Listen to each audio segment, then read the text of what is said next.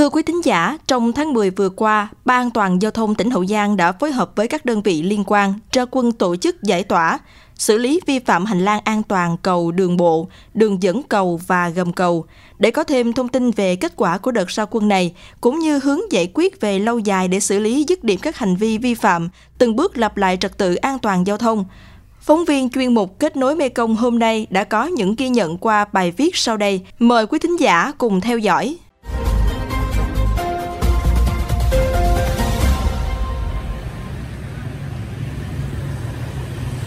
Quốc lộ 61 đoạn từ cổng chào Hậu Giang, thị trấn Cái Tắc đến thị trấn Rạch Gòi, huyện Châu Thành A, mỗi ngày có lượng phương tiện qua lại khá đông.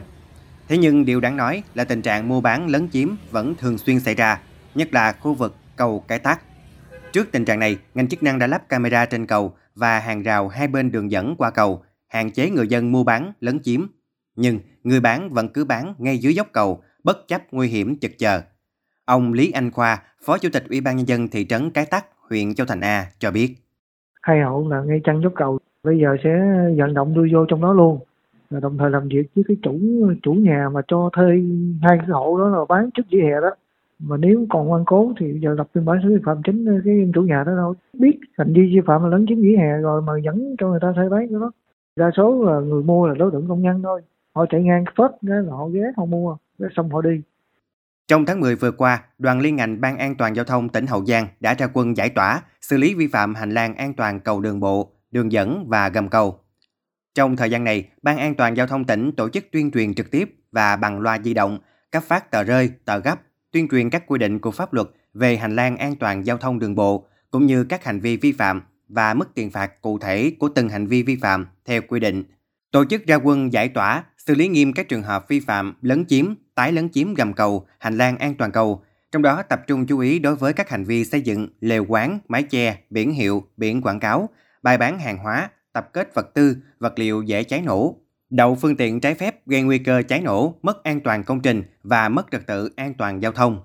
Ông Nguyễn Lâm Thành, chánh văn phòng Ban An toàn giao thông tỉnh Hậu Giang cho biết.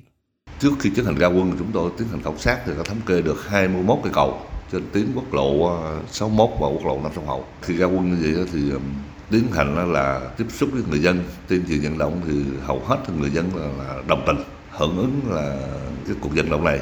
Sau khi được giải thích thì người dân cũng ý thức được rằng là, là nếu mà để tập kết vật liệu là xây dựng ờ, những, những vật liệu mà cháy dễ cháy nổ có thể là gây nguy hiểm cho cầu thì người dân cũng tự giác tháo dỡ. Ban an toàn giao thông tỉnh cũng nhìn nhận thời gian qua xảy ra tình trạng chiếm dụng gầm cầu và hành lang an toàn cầu để làm nơi buôn bán, đậu đổ phương tiện. Từ đó ảnh hưởng đến an toàn giao thông tại khu vực, tiềm ẩn nguy cơ cháy nổ, đe dọa đến an toàn công trình. Mặc dù ngành chức năng đã thường xuyên kiểm tra, xử lý, tuy nhiên khi lực lượng rời đi, tình trạng này lại tái diễn. Thậm chí trong quá trình kiểm tra, một số hộ còn không chấp hành các quy định. Ông Nguyễn Lâm Thành nói thêm.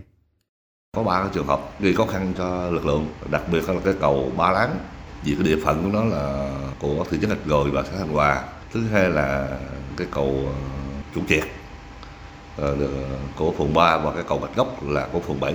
Sau khi trao đồng bạc thì chúng tôi đưa ra cái giải pháp là buộc cái gạo lại, giới hạn không có cho người dân mà tập kết đó là vật liệu dễ cháy nổ, phương tiện giao thông, những vật liệu khác.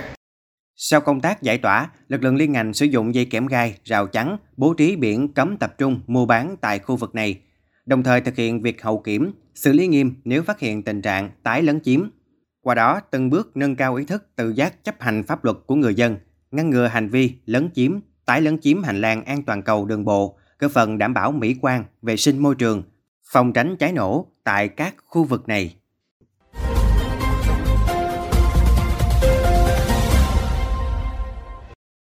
Đến đây thì chuyên mục kết nối Mê Công xin được khép lại. Những vấn đề về dân sinh tại địa phương còn nhiều bất cập. Quý thính giả và bà con có thể gọi phản ánh về đường dây nóng của Mê Công FM qua số máy 028 38 30 9090 hoặc gửi thư về địa chỉ thư ký mekong công 90 a gmail.com. Xin chào và hẹn gặp lại trong chương trình lần sau.